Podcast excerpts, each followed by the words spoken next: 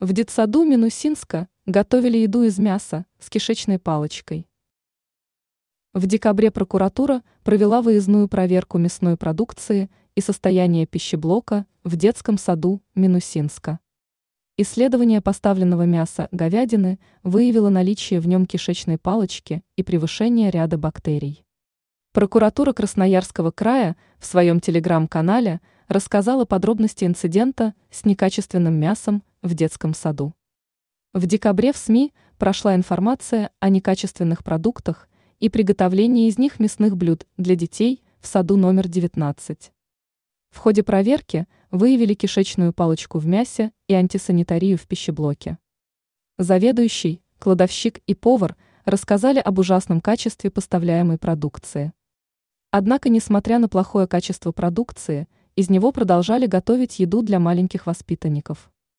Материалы проверки стали основанием для возбуждения уголовного дела по ЧА 1-СТ 238 УК РФ. Ранее сообщалось, что в Новосибирске воспитательницы истязали детей в детском саду.